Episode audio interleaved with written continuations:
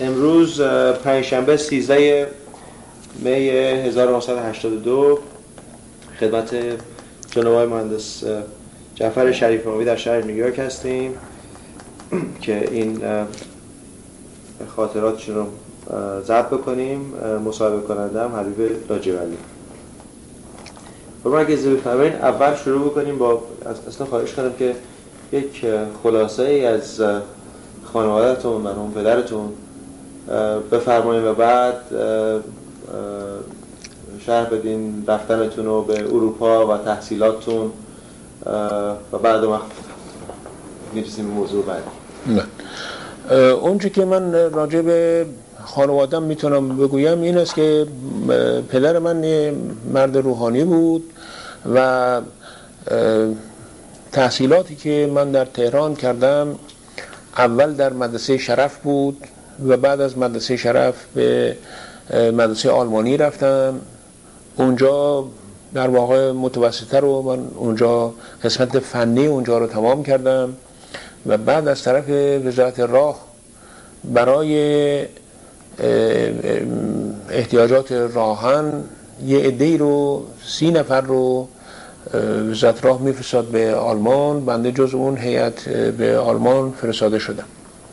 در آلمان ما در برندنبورگ در مدرسه سنترال شوله که مدرسه راهن بود در واقع در اونجا 18 ماه داد در اونجا تحصیل مربوط به رشته های مختلف راهن شد و سه دسته بودیم ما که هر دسته یک قسمت از راهن رو تحصیل کردن و بعد به ایران مراجعت کردم. در موقع مراجعت ما رو دو دسته کردن. یه دسته فرستادن به راهن شمال که در اونجا آلمان ها کار می‌کردن در اون موقع و یه دسته به راهن جنوب فرستادن که امریکایی ها بعدا آمدن اونجا برای ساختمان ادامه ساختمان راهن. یه مهندسی بود به نام کارول مهندس کارول که سرمهندس راهن بود و در اونجا موقعی که ما وارد شدیم یک عده از رفقای ما از بعضی از مسائل تنقیداتی کردند که موجب شد که کارول تلگرافی کرد به تهران و گفت که این محصلین رو من اصلا نمی‌خوام همه رو خواهش می‌کنم که پس بگیرید و ما با اینها وقت این که سر کله بزنیم اینها نداریم. و این موجب شد که به ما ابلاغ راجع به ساختمان راهن یه ایراداتی گرفته بودن راجع به ریل گذاری و این چیزا. فنی بود پس. بله مسئله فنی. نه نه نه نه. فقط فنی بود. بله. بعد بعد به رفقا گفتم بنشینیم ما یه صحبت بکنیم ببینیم مسلحت ما چیه بمانیم بریم چه بکنیم اینها. اونجا بعد از بررسی هایی کردیم به دو دلیل بنده و چند نفر از رفقای ما تصمیم گرفتیم که همونجا بمانیم. یکی اینکه در شمال هنوز مالاریا خیلی بود و من شخصا از لحاظ مالاریا حساسیت داشتم و میل نداشتم در این منطقه که مالاریا هست اصلا برم کار بکنم. دوم اینکه در جنوب اساسا میدان کار وسیعتر بود و کارول که آمده بود اونجا اختیارات بسیار وسیعی داشت. و اعلی حضرت فقید نسبت به او فوق العاده توجه داشت و برای اینکه علاقه شدید به پیشرفت ساختمان راهن داشت اختیارات زیادی به کارول داده بود که حتی شاید از اختیارات وزیر هم زیادتر بود از لحاظ اداری البته. از این جهت من تقاضا کردم به کارول که ملاقاتش کنم و رفتم اونجا. وقتی به دفترش آمدم لباس کراوات و لباس پیرهن سفید و اینها داشتم. گفت با این ریخت آمدی با من صحبت بکنی؟ من اصلا حاضر نیستم باید صحبت بکنم. گفتم چه جور من بیام که شما حاضر میشید صحبت بکنید؟ گفت باید بری لباس کار بپوشی اوورول آبی بپوشی و من حاضرم باید صحبت مکالمه به انگلیسی بود یا فارسی؟ مترجم بود اصلا مترجم اصلا. یه مترجمی داشت به نام علوی. اهل محل بود بسیار مرد شریفی بود. یه پاشم کوسه زده بود که شل بود ولی انگلیسیش خیلی خوب بود و اونجا مترجم کارول او بود. ارز کنم ما رفتم در اهواز یک مغازه بزرگی بود به نام کراچیستور اون وقت. هنوز هندوستان و پاکستان ها جزء چیز مستعمرات انگلیس بود و کراچی و اینها همه هند و ما هرچی از پاکستان یا چیز بود همه را هندی میشناختیم در واقع. یه مغازه بزرگی بود به نام کراچیستور که در اونجا تمام چیزهای مختلف خرازی و بزازی و ارز کنم که خیاطی و اینها همه در اونجا مثل یک گراند مگازن اهواز بود در اون وقت.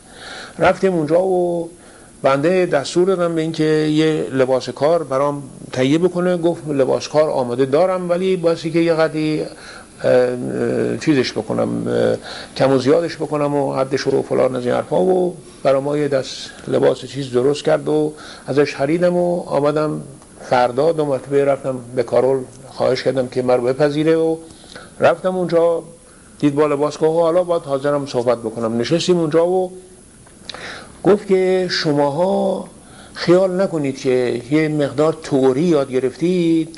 من برای او ارزش زیادی قائل هستم. من نتیجه کار می‌خوام و بایستی که در عمل نشان بدهید که بلدید و می‌توانید کاری بکنید.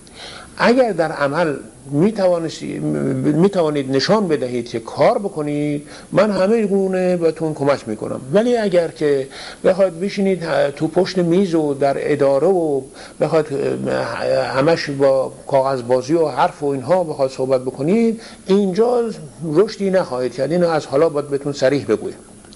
گفتم نه ما حاضریم که لباس هم پوشتم با همین لباس بریم سر کار و کار بکنیم. گفت خیلی خوب. فورا تلفن کرد به رئیس قسمت مکانیک مکانیکال سوپریدندنت یه شخصی بود به نام مولر.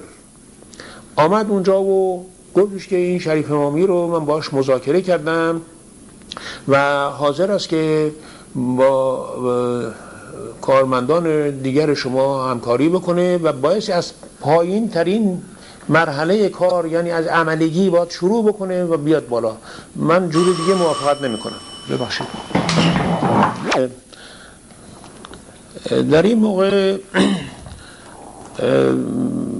اونها می‌خواستند که یک ماشین شاپ درست بکنن برای تعمیرات واگن ها و لوکوموتیو ها و غیره و اینها و یه ارمنی اونجا foreman بود. من رو مولر به او تسلیم کرد که با او همکاری بکنم و او هم بی انصافی نکرد. از همون روز اول با چند تا عرب عمله عرب من رو چیز کرد که مثلا یه سر نردبون او می‌گرفت یه سرش هم بنده باید می‌گرفتم که بتوانیم اینها قبول بکنن که ما آماده هستیم که کار بکنیم. دو سه روزی که اونجا بنده به این صورت شروع به کار کردم بعد نقشه های چیز آمد اونجا که ماشینالات رو نصب بکنیم. اونجا دیگه خود فورمن هم نمی‌تونست که خوب نقشه ها رو بخواند و اینها مجبور بود از من استفاده بکنه و این کارهای ریختن طرح فونداسیون ماشینالات و ارز کنم که پایه های مربوط به ترانسمیسیون و غیره اینها رو اینا رو بنده تمامش رو دیگه دستور می‌دادم که چه بکنن اینها. من بعد از چند روز شدم اسیستنت فورمن یه ترقی یه قدم جلو رفتیم. تا بعد که ماشین شاپ رو نصب کردیم و تمام شد مولر یه روز مرا خواست و گفتش که ما یه تعدادی واتر تانک بایستی که نصب بکنیم در ایستگاه های مختلف راهن برای احتیاجات لوکوموتیو ها و می‌خواهیم اینها رو مقاطعه بدهیم. شما مراقبت بکنید که این کار رو میدم به همین فرمان ارمنی که این کار رو بکنه ولی مراقبت بکنید که قیمتش رو ارزان و سریع تمام بکنه که بر اون اساس ما بتونیم با این قرارداد ببندیم. وقتی که ما شروع کردیم به نصب اون واتر که در خود اهواز اونجا دو تا باید نصب می‌شد. اولیش که تمام شد من آمدم به مولر گفتم که من اینجا چون اختیاراتی نداشتم و هرچی او می‌خواست می‌کرد من می‌توانم که این واترتنگ دومی رو ارزانتر و سریعتر نصب کنم براتون. و شما چون مایل بودید که حداقل قیمت و کوتاهترین زمان رو به دست بیارید من حاضرم که تعهد بکنم که این رو برای شما تأمین بکنم. مرا برد پیش کارول. برد پیش کارول گفتش که شریف مامی یه همچین اظهاری می‌کنه و حاضر است تعهد بکنه که تانک دوم رو خودش نصب بکنه هم سریعتر و هم ارزانتر. یه اعتبار محدودی کمتر از اونچه که اون ارمنی خرج کرده بود به من داد. گفتش که این من در اختیارت می‌ذارم با اختیار تام برو هر کاری دلت می‌خواد بکن. ولی دیگه با من مراجعه نکن تا وقتی تانک سوار شده باشه. بنده رفتم اونجا و اون تانک رو با تقریبا سه خمس قیمتی که او تمام کرده بود از لحاظ پرداخت دستمزد و در حدود چهار پنج روز هم کوتاهتر از اونچه که او طول داده بود اونجا رو نصب کردم بعد آمدم و به مولر گزارش دادم که این تانک تمام شده است. گفت چی و مترجمش خواست و توضیح دادم که گفت مطمئن حتما گفتم بله ببینید دیگه. پا شده آمد همراه من را آمد دیدی که بله تانکو من نصب کردم و تمام شده است و من رو سوار ماشین خودش کرد و رفت برد پیش کارول و به کارول گفتش که بله شریف آمی این تانک رو سوار کرده و ارقامی هم که من گرفتم هم ارزانتره هم زودتر چهار پنج روز زودتر تمام شده. کارول گفتش که پس من میام خودم ببینم. آمد و خودش دید و همونجا دستور داد همه رؤسای ادارات بیان به محل نصب تانک.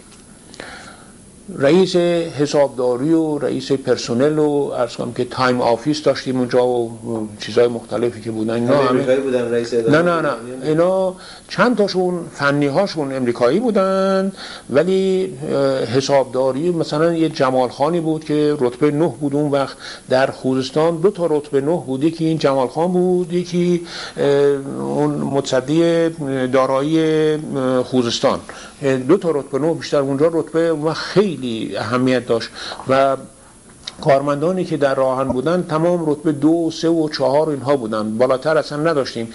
یک نفر بود فرمی که رتبه شش داشت و جمال خان رتبه فرمی. آمدش به امریکا گویا بعدا. و جمال خان بود که رتبه نه داشت. و معاون کارول بود. فرمی هم معاون جمال خان بود. اینا رو همه رو صدا کرد آمدن در بیرون فضای آزادی که ما تنک و سوار کرده بودیم و شروع کرد کارول به توضیح دادن که من با این جوان اینجور اول صحبت کردم و بهش گفته بودم که باید از پایین شروع بکنه و چه اینها و نشان بده که کار می‌تونه بکنه و, و کار مستقل میشه بهش داد و از این حرفها. حالا نشون داده است به اینکه واقعا کارش رو خوب می‌تونه از عهده بر بیاد و مسئولیت های بیشتری من آماده هستم که بهش بدهم و حقوق منو پنجاه درصد یه مرتبه اضافه کرد. همون روز. بعد از مثلا جمعا چهار پنج ماه بیشتر طول نکشته بود که من در راهن شروع به کار کرده بودم. چند به چند شد؟ چهل تومن بود شد شست تومن. ماهی؟ ماهی بله. و بعد بنده رو کرد رئیس سکسیون. تمام کارهای لوله کشی و تانک و آب و آهنگرخانه و نجارخانه و کارهای ساختمان درها و در و پنجره و چه و فلان ها که برای ایستگاه ها با ساخته بشه این همه آمد زیر نظر من. این در سال 1300 و ببخشید هزار و من اون وقت هنوز از چیز برگشته ها 1310 بود. این 1310 بود. من اونجا حقوق خیلی خوبی دیگه گرفت پیدا کردم و, و قیمت ها اونجا فوق العاده اگر مقایسه بکنید مثلا از همون جایی که من اوبرول خریدم لباس می‌دادم برای من یک کت و شلوار رو اندازه میدوخت. از پارچه کتانی فرمی به چهار تومن. قیمت ها اینجور بود. یعنی یک کت و شلوار پارچه و دوخت و همه چیزش می‌شد در حدود چهار تومن. و ما پانسیون بودیم در اونجا در خود راهن به ماهی 15 تومن. یعنی نهار و شام و چاشت و غیره و چونا همه اینا رو که میخوردیم در ماه 15 تومن در ماه می‌دادیم و قیمت ها از این قرار بود. ماه 40 تومن هم حقوق ماهیانه بود. که من از همون 40 تومن مبالغی صرفه داشتم که مقداری فرش و میز تحریر و چو اینها بعدا برای خودم از همونجا خریده بودم و یعنی آمدم تهران خریدم و اینها.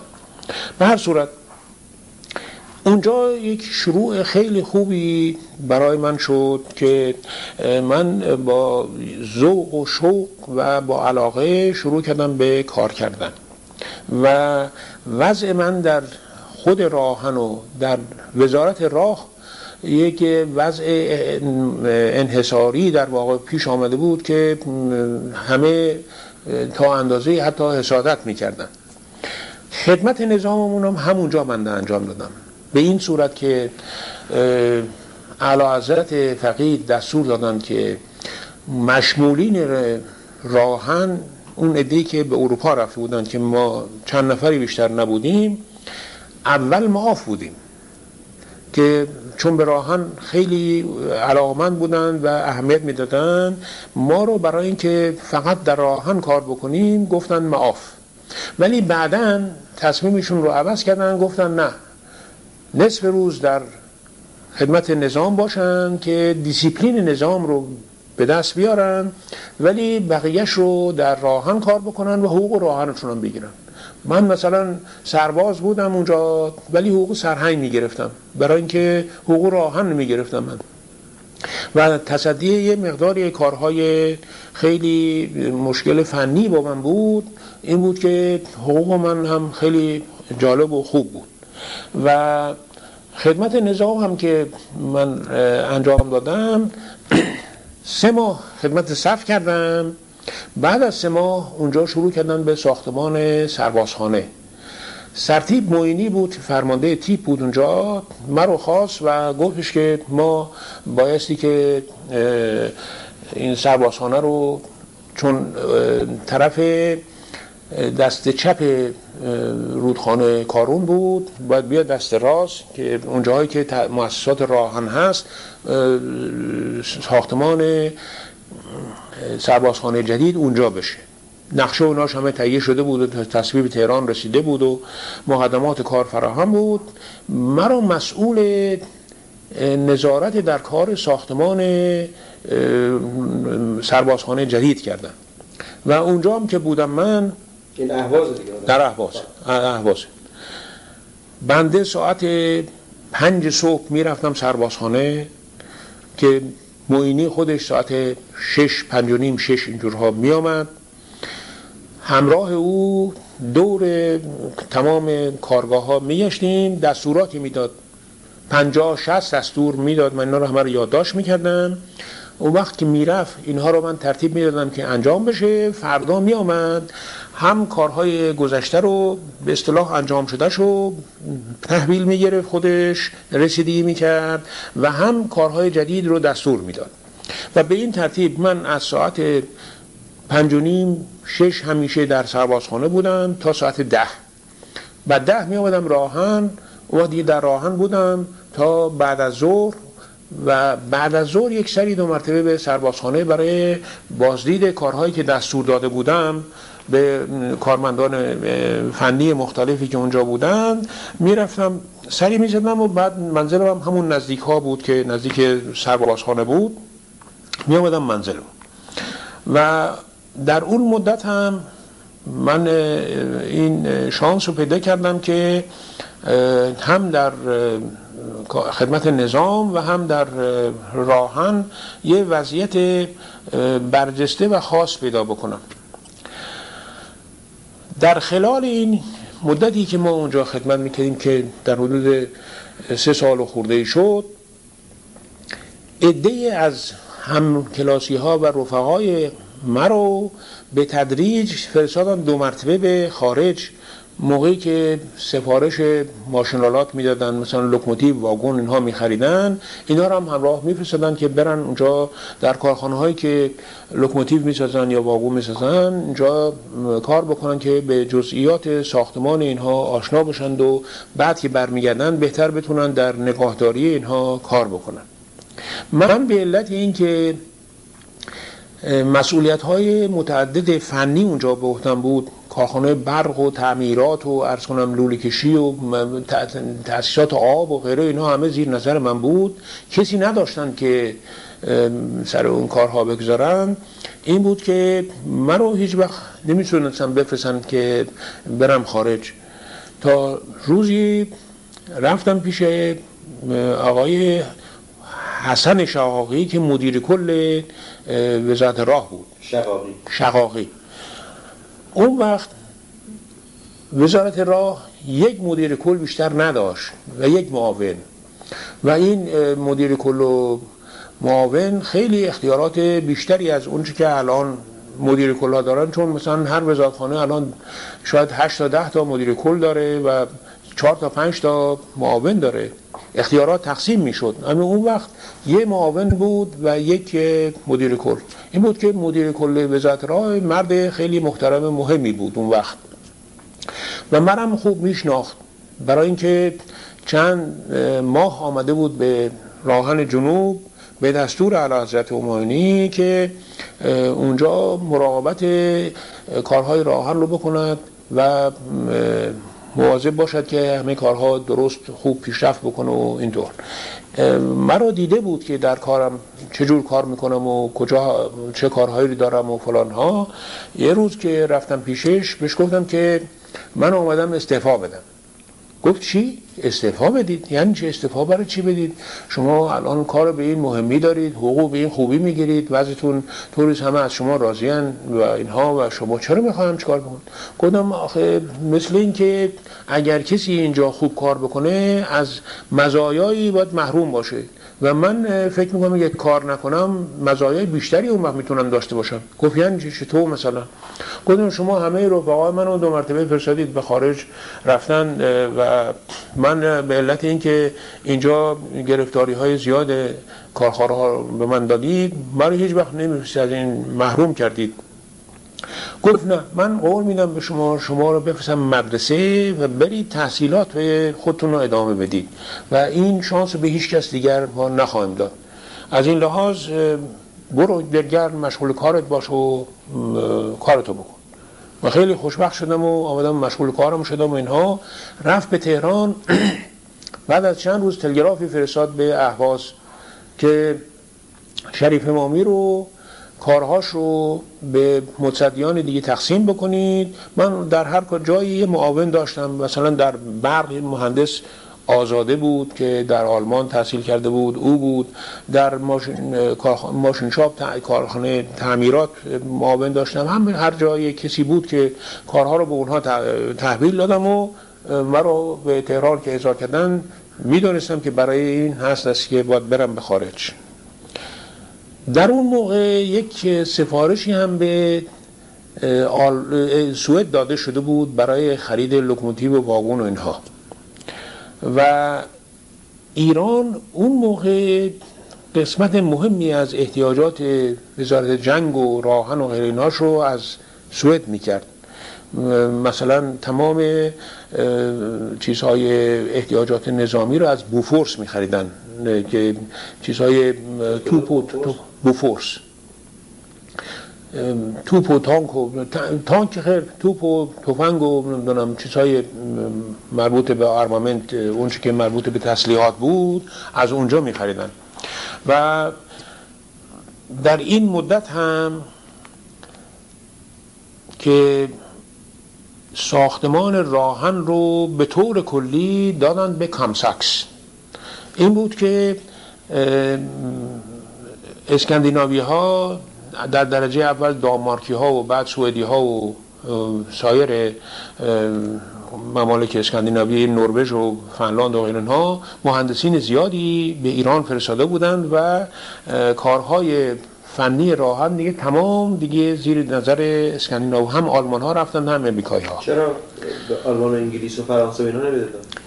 مناقصه گویا گذاشتن یا چه منصور وزیر راه بود. بله. منصور این قرارداد رو او بست با کامساکس و کامساکس متصدی ساختمان راه‌آهن بود که در اون موقع بندرم فرستادن به آمدن به تهران.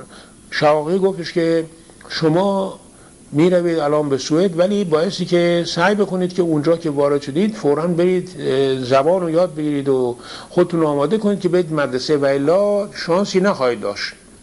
گفتم من قول میدم که به محض اینکه رفتم اونجا شروع بکنم به یاد گرفتن زبان و بعدم علاقمند هستم که البته برم مدرسه. ما رو فرستادن به سوئد. با چند نفر دیگه بودیم با. پنج نفر شش نفر بودیم به نظرم اگر اشتباه نکنم جمعا. و اونجا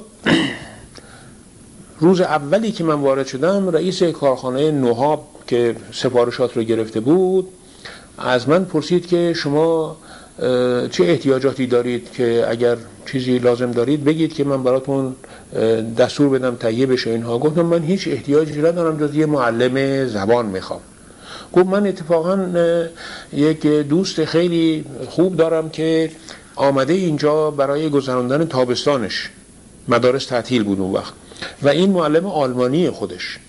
و می‌توانه به شما سوئدی یاد بده چون شما آلمانی می‌تونید صحبت بکنید. از این جهت بهتر است که او رو چیز بکنیم. وسیله دیگری من فکر نمی کنم که بهتر از این باشه برای شما. تلفن کرد به او. همون عصر همون روز من رفتم پیشش و کتابی بر من تهیه کرده بود و ترتیب داد که هر روز بعد از ظهر من از کارخانه که می آمدم می‌رفتم پیش او.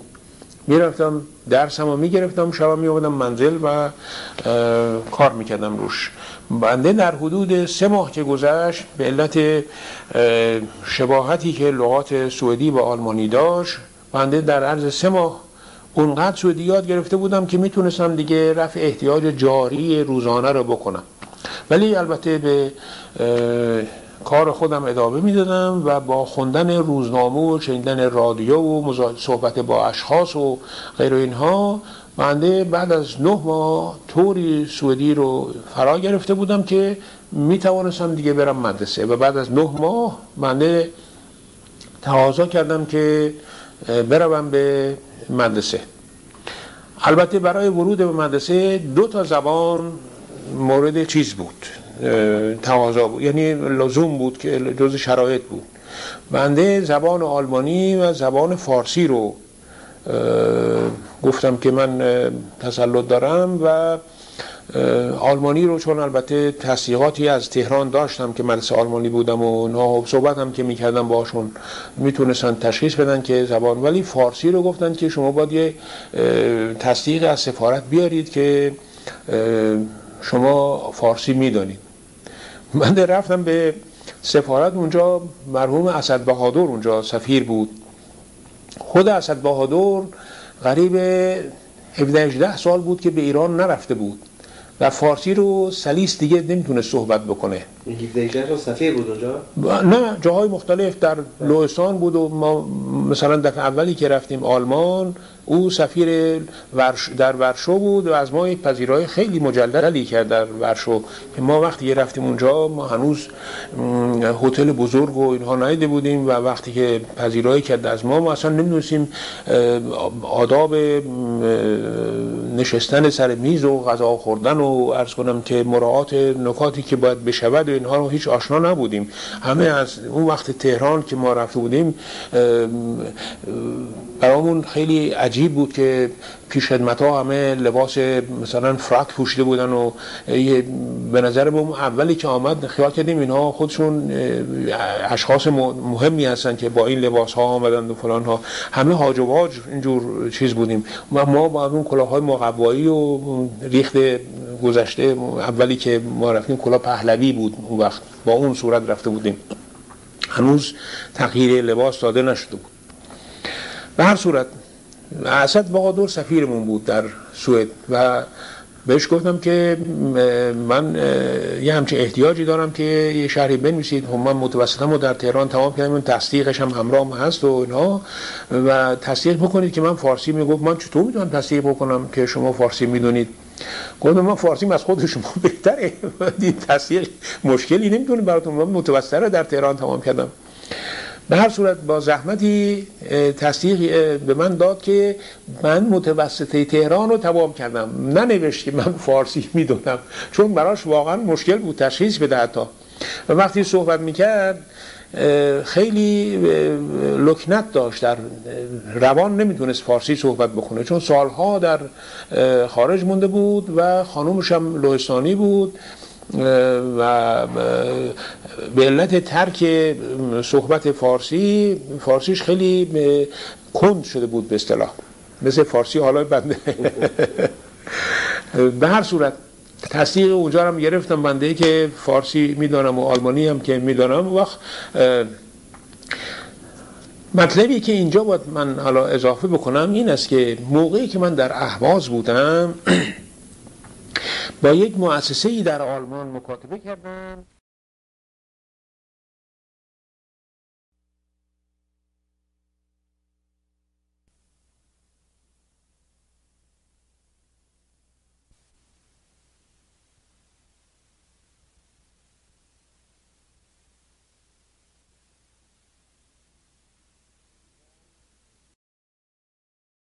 و از اونها یک دوره مهندسی الکتریک رو بنده پارکورسموندانس شروع کردم خواستن و مطالعه کردن اونجا هم دو تا سه تا آلمانی بودند که مهندس برق بودند که من وقت مشکلاتی در مطالعه این کتاب ها داشتم به اونها مراجعه می‌کردم و به من توضیح می‌دادن و به این ترتیب من مقدمات ریاضی و بعضی قسمت های علوم مثل فیزیک و چیز مربوط به دوره مهندسی برق رو چون احتیاج داشتم در اهواز اینها رو من پیش خودم خونده بودم و اشکالاتی که داشتم از اون مهندس مهندس آلمانی بود اونجا که مهندس برق بود یه مهندس هم اهل اتریش داشتیم که اونم مهندس برق بود و از اونها من شبانه با هم, هم چیزم همسایه بودیم ازشون میپرسیدم و کمک به من می‌کردن. وقتی که من مدرسه رفتم با یکی از رفقای ما هر دو به اون مدرسه رفتیم او اسمش صادقی بود که همکلاس من بود در مدرسه آلمانی و با هم بودیم و تمام مدت و اینها. شروع کردیم به رفتن مدرسه. البته در ابتدای هم خیلی کار ما سنگین و مشکل بود. من شانسی که آوردم این بود که یک هم کلاسی که در همون منزلی که من پانسیون بودم اون هم پانسیون بود و این شاید اول کلاسمون هم بود حتی. این شب که می آمدیم با هم درسامون رو می خوندیم و مشکلاتی که من هرچی داشتم و حل می کرد. از یادداشت او هم من بعد از اینکه کارمون تمام می شد من یادداشت می نوشتم. دفاترم اون چیزهام رو یادداشتام رو و یادداشت های من از مال خود او بهتر بود. برای اینکه من با دقت بعد از اینکه دیگه سر کلاس نبودیم نوشته بودم او سر کلاس تون تون یه چیزایی نوشته بود که حتی بعضی قسمتاش هم یغره نبود براش که باید میپرسیدم که این چیه اون چیه فلان از این حرفا توضیح می‌داد. ولی من دفترات دفاتر دروس مختلف هم رو یاداش هم رو خیلی تمیز و مرتب و اینها بدون داشتن هیچ گونه ابهامی نوشته بودم که گاهی اوقات خود او و از من یه سوالی می‌کرد که این فرمول مثلا این حرفش چیه چه مثلا چه از این حرفا تون نوشته بود نرسیده بود که چیز بکنه؟ از من می‌پرسید. و به این ترتیب من توانستم که خیلی خوب همراه سایر شاردها برم جلو. در حدود دو هفته ای که گذشت یه روز استاد ماتماتیک ما رو فرستاد پای تخته خیلی اینها علاقمند بودن که ما بتوانیم مدرسه رو تمام بکنیم. البته دوره چند, چند وقته بودیم مدرسه؟ سه ساله بود. دوره مهندسی رو من اونجا گذروندم.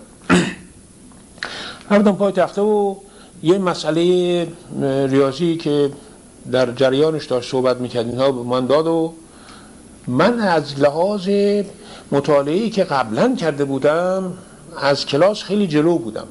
و این مسئله رو که داد به سهولت حل کردم و خیلی سریع و خوب فلان ها. و یادم است که یه نوت خیلی خوبی به من داد اونجا. من که برگشتم صادقی رو خواست و از فرستاد پای تخته و یه چیزی شبیه به اون چی به من داده بود به او داد و هرچه راهنماییش کرد و سعی کرد که بره جلو نشد. و آخر هر نکرده رفت و سر جاش نشست و بعد که کلاس تمام شد ها هر دو رو خواست توی دفترش و گفتش که من ملاک تشخیص این که کی می‌تواند مدرسه رو تمام بکنه یا نکنه من هستم. چون اینجا مهندس مهندسی است و ریاضیات هر کسی ضعیف باشه مسلما باقی درساش هم دیگه ضعیف خواهد بود نمی‌تونه که چیز بکنه. و من از حالا می‌خواستم به شما بگم رو کرد به من گفت شما به خوبی می‌توانید که مدرسه رو تمام بکنید ولی به صادقی گفتش که متاسفانه باید به شما بگم که شما نمی‌توانید مدرسه رو تمام بکنید. و زودتر تا اینکه وقت نگذشته برید یه مدرسه دیگری که یه خود سبکتر باشه و سهرتر باشه. آمدیم منزل ما هر دو در یه منزل پانسیون بودیم. خیلی اون ناراحت و اینها حتی گریه می‌کرد که من آتیم به کلی خراب و منو حتما خواست خواهند خواست برگردم به تهران و از این حرفا. گفتم نه حالا سب کن فردا من میرم پیش رکتور مدرسه و با صحبت می‌کنم. رفتم پیش رکتور مدرسه شخص خیلی محترمی بود به نام نوردن شولد این شخصیت خیلی یعنی هم خودش هم فامیلش اینها شخصیت خیلی برجسته بودن. تلفن کرد به گوتبورگ یه مدرسه بود اونجا و خواهش کرد که یه نفر ایرانی ما اینجا داریم که اینجا رو نمی‌توانه تمام بکنه و شما در اون قسمت پایینتر چیزتون رشته ای که همون مهندسی یعنی مهندسی رشته پایینتر هست اینو هر جور هست براش جایی تهیه بکنید بپذیرید پذیرفت و همون فرداش و رفت به گوتموم از هم جدا شدیم. من تنها موندم. بروس بود. نه بروس بله. عرض کنم که بنده در اونجا که بودم دیگه چون هیچ ایرانی هم دیگه دور برم نبود و اینها من از لحاظ زبان و پیشرفت در کارها و اینها دیگه مثل سایر شاردها روان شده بودم و مخصوصا چون رفیق همکلاسی که منزل منم بود شاید اول کلاس بود در واقع هر شب با هم کار می‌کردیم. وضع من خیلی عادی و خوب شده بود اینها و در سال اول کلاس من شاید سوم شدم.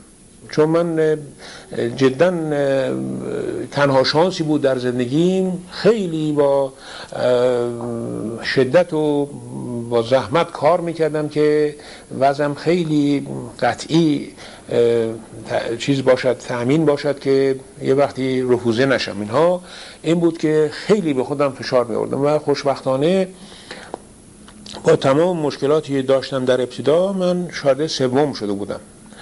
و سال دوم من شدم شاید دوم سال آخر شدم شاید اول. و اون رفیقمون سال دوم بود شاید اول بازم و سال سوم سال آخر او شد شاید دوم و من اول. و وضع من طوری بود که ما برای آماده کردن خودمون برای امتحانات که اغلب کتبی بود ما در منزلمون که شب کار می‌کردیم دوستانمون همکلاسی هامون که مشکلاتی داشتن برای حل مسائل و آماده کردن خودشون برای امتحانات می آمدن اونجا پیش ما که این مسئله رو ما گیر کردیم چه جور باید حل فلان ها. از ما راهنمایی می‌خواستند و خود این هم موجب می‌شد که ما بیش از دیگران به مشکلات متوجه بشویم و وارد بشیم و امتحانات ما همیشه خیلی خوب نتیجه داشت. مدرسه اونجا که تمام شد برگشتن ما البته مشکلات زیادی پیدا کرد که همون با اسد بهادر داشتیم و اون این بود که جنگ که شروع شد تلگرافی از تهران آمد که دیگه ما رو زودتر برگردونن 39 39 بود. متاسفانه اینها تلگراف که می‌کردن به تهران که خرج سفر بر ما بفرستن اینقدر طول می‌کشید که دو ماه مثلا میگذشت. اون این دو ماه بعد ما خرج ماهیانه و کرای منزل و چه اینها بدهیم کافی دیگه نمیموند برای خرج بلیت و چیز مسافرتمون. و این هی ادامه پیدا می‌کرد. من یه روز رفتم پیش آقای اسد بهادر گفتم آقا این کاری که شما می‌کنید این انتها نداره. هر دفعه تلگراف می‌کنید جواب می‌دادن که تلگراف مفهوم نشد و خرج سفر ما قدر دیر میفرستند که ما بایستی که اینجا یه مبلغی پول پانسیون اینها بدیم و دیگه کافی نیست برای اینکه هر دو برگردیم. شما یکی رو برگردونید برای یه نفر کافیه. برگردونید او بره اونجا توضیح بده به تهران که بعض از چه قراره و به این ترتیب با این راه حلی که من ارائه کردم یکی رو فرستادیم. اون وقت بعد هیچ فرستادن برای من خرج سفر رو به صورتی که بتونم ماهیانه پانسیون رو عرض کنم که کرای منزل اینا رو هم بدم و یه برگشتیم. اون وقت بنده دیگه نمی‌توانستم از راه معمول که می آمدیم به آلمان و لوستان و شپتوفکا و باکو اینها که بیان به تهران ناچار از شمال چیز آمدیم چون جنگ شروع شده بود دیگه با تأخیراتی که شد اینها. این بود که بنده از استکهلم آمدم به اوبو در فنلاند و از فنلاند به هلسینکی و بعد به پتروگراد بعد خارکوف بعد به باکو و بندر پهلوی و تهران. البته جریان و مسافرت اونجامون البته مربوط به این ممکن ببندید بر خارج بهتون چیز بکنم که از طریق فنلاند و روسیه و بندر پهلوی از اون طرف آمدم به ایران. آمدیم به ایران و بنده رو وقتی که رفتم به راهان خودم رو معرفی کردم یک رئیس جریه بود در ایران رئیس جریه کل که سوئیسی بود به نام رینگر. او گفت که شما برید و قسمت جریه تهران رو تحویل بگیرید. البته یک سوئیسی دیگری بود که رئیس جریه تهران بود و او تقاضا کرده بود که خدمتش تمام شده برگرده. دولت بهش گفته بود که چون کسی نیست که حالا شما رو جانشین بشه بمانید تا بعد یه فکری براتون می‌کنیم. مرا که فرستادن اونجا به او یه کاغذی نوشتن که شریف مامی میاد اونجا و شما سعی بکنید که کارها رو به او نشان بدهید و او رو مجهزش بکنید که بتوانه کارها رو اداره بکنه. اون وقت هر وقت که او متصد توانست که از عهده بر بیاد شما می توانید که برید. و قرار بود که دو ماهه این کار رو انجام بده. بنده که رفتم اونجا یه زیادی از کارگرهایی که اونجا بودن کارگرهای جنوب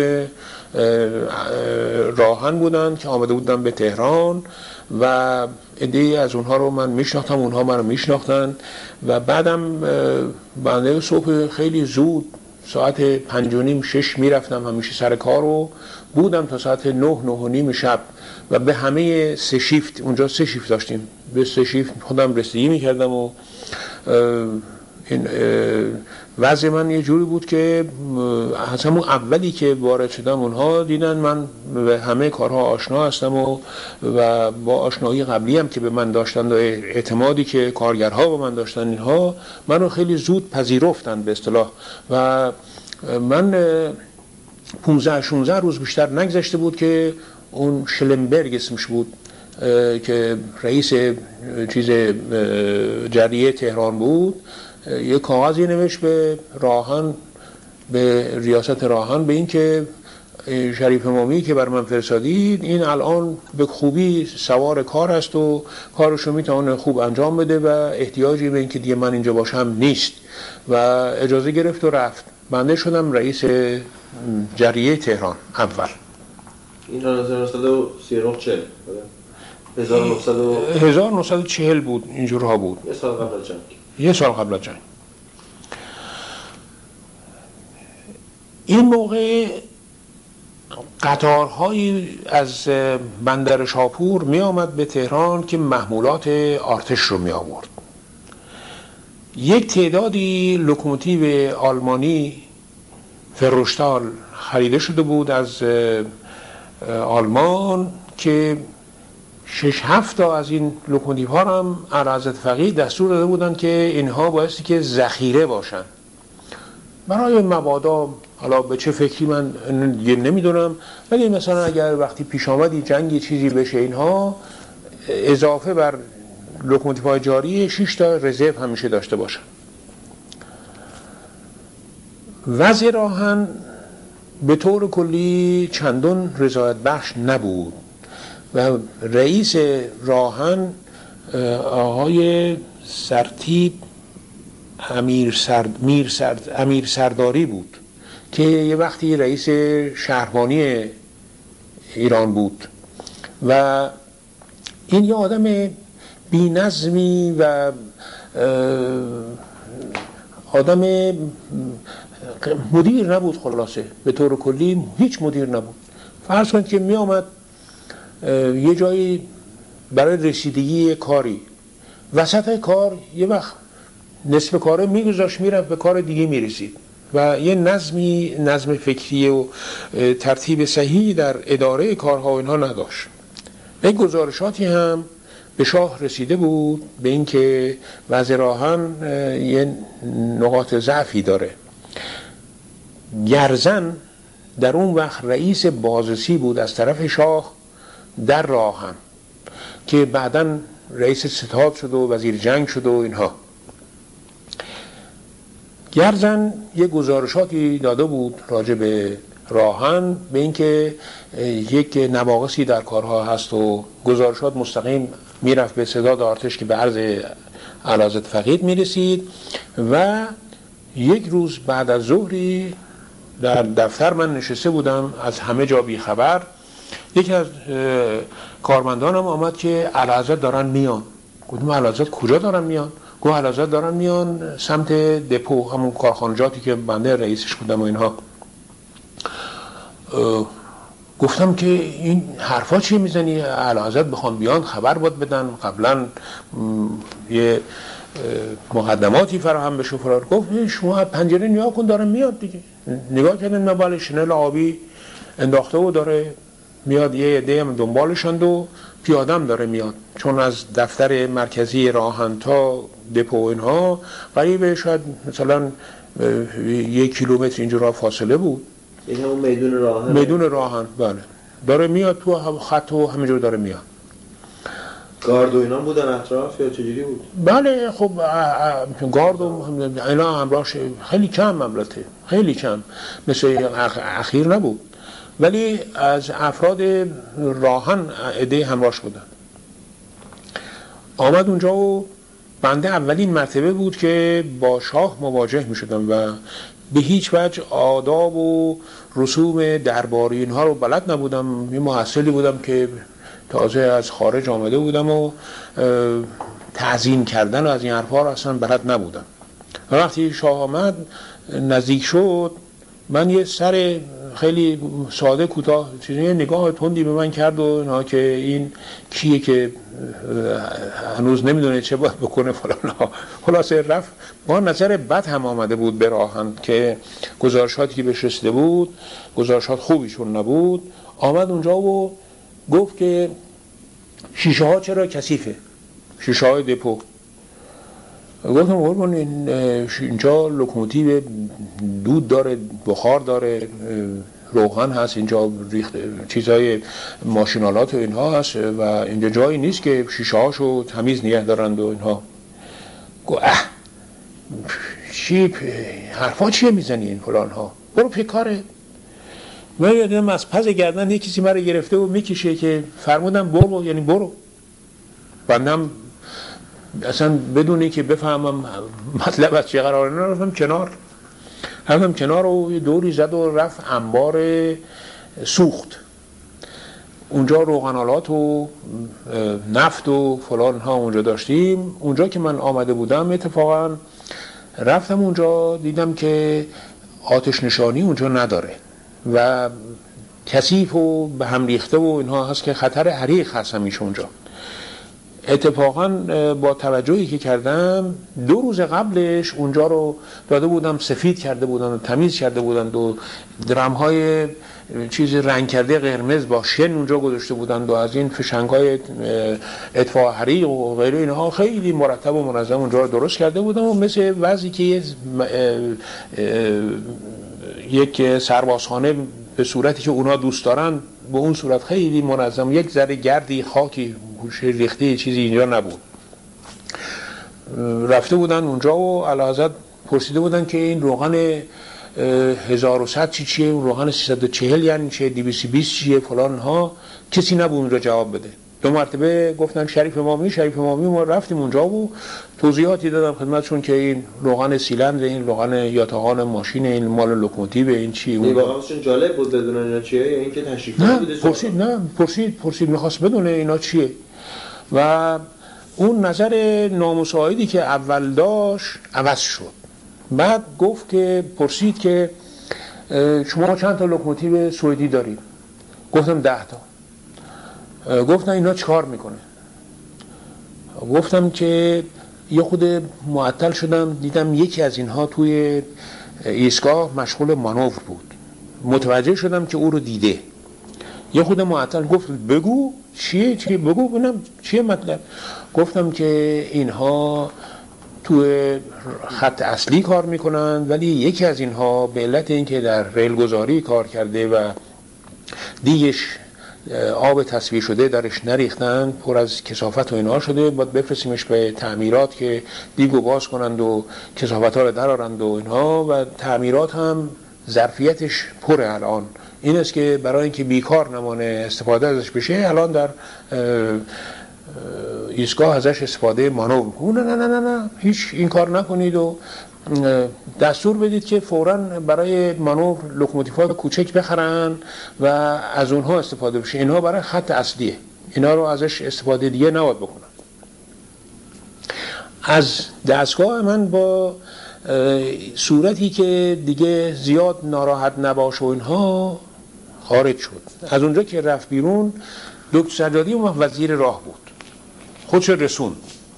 خودش رسوند و آمد اونجا. من دیدم که یک تعظیم خیلی غلیظ کرد و اینها من متوجه شدم که من از اول درسم و بلد نبودم و این نکاتی که باید مراعات می‌کردم آشنا نبودم بهش.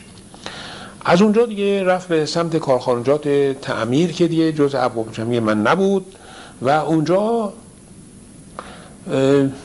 یه عده رو شلپر کرد خلاصه. یه نفر از بازرسان افسران که مصطفوی اسمش بود سروان مصطفوی بهش گفت تو تو کی هستی؟ گفت من من من من من من من از پس افتاد. از بسی که حیبت شدیدی داشت و اوقات تلخ داشت اینا جرأت نکرد. اصلا اسمشو بگه و افتاد. واقعا اینقدر قیافش خیلی محیب بود. خیلی محیب بود. بعد که بازیدش تمام شد همون روز امیر سرداری رو برداشت و گرزن رو گذاشت جای او که رئیس بازرسی و طرف خودش. او شد رئیس. گرزن روز بعدش آمد به کارخانه که همون لوکوموتیو شاو که من متصدیش یعنی جز عباب جمعی من بود آمد و حالا شنیده بود که علا حضرت پرسیده بودن شیشه چرا کثیف و فلان ها اینم آمد اونجا خواست حرفا بزنه گفت اه این شیشه ها چرا کثیفه. گفتم که آی گرزن اولا اینجا کارخانه لوکوموتیویه که می‌دونید که دود و دم و کثافت اینها داره و این شیشه ها رو قرارش بخوام پاک بکنیم اقلا 40 50 تا عمله باید من بگیرم که پول دور ریخته است شیشه هم تمیز بشه نشه در کار فرقی نمی‌کنه. اما اگر منظورتون این است که اینها همیشه تمیز بمانه با 40 50 تا کارگر بیجا بگیرم من اینجا بود گفت نه نه نه بگیرید و چیز چون حضرت قبلا گفته بودن اینو هم گفت نه حتما با شیشه ها تمیز باشین گفتم مطلب ثانوی که می‌خواستم بهتون بگم این بود که این دستوراتتون رو به کسی بدید که بهش حقوق می‌دید. یه نگاه تندی به من کرد و گفت یعنی چه؟ گفتم من الان 18 ماهه که اینجا کار می‌کنم و اگر هیچکی ندانه که من چه جور کار می‌کنم شما می‌دانید. چون می‌دونستم که گزارشاتی راجع به من داده بود که صبح زود میاد و سه شیفت رو عمل رسیه می‌کنه و چنین کرد و چنان فلان. و بعد من جانشین یه سوئیسی شده بودم که اون ماه 750 تومن اون وقت حقوق می‌گرفت. 750 تومن از شاید وزیرم بیشتر بود اون وقت. گفت چطور شما حقوق نگرفتید؟ گفتم که به من حکمی که دادن فقط سمت منو تعیین کردن رئیس جریه تهران ولی حقوق به من هنوز ندادن. چون تصدیق من رو فرستاده بودم به وزارت معارف اون وقت که ارزیابی بکنن شورای معارف تشکیل نشده بود و این همجور مونده بود. قسمت کارگزینی هم تا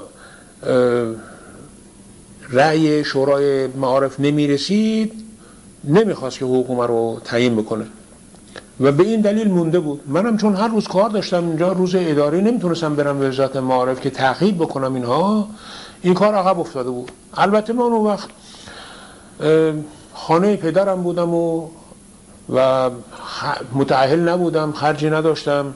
و قصدم هم این بود که نشان بدم من کار می‌تونم بکنم و تصدی کار مهمی داشته باشم و مسئولیت قبول بکنم و اینها. زیاد دنبال این که حقوقم حالا بدن ندن اینها نرفته بودم. همجور مونده بود. ولی 18 ماه طول کشته بود این کار.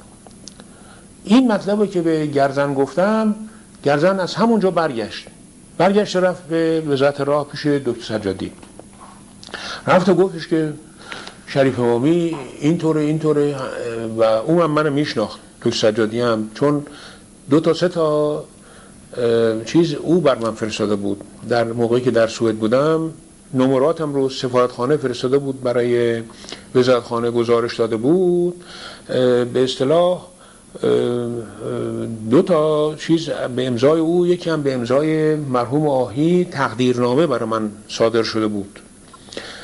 این بود که چیز میشناخت مرو خود دکتر سجادی هم. وقتی که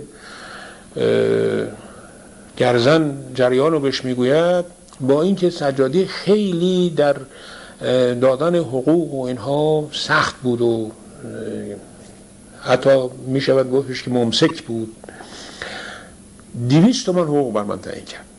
و این مثل توپ در وزارت راه ترکید که شریف امامی دویست تومن براش حقوق شده تعیین شده و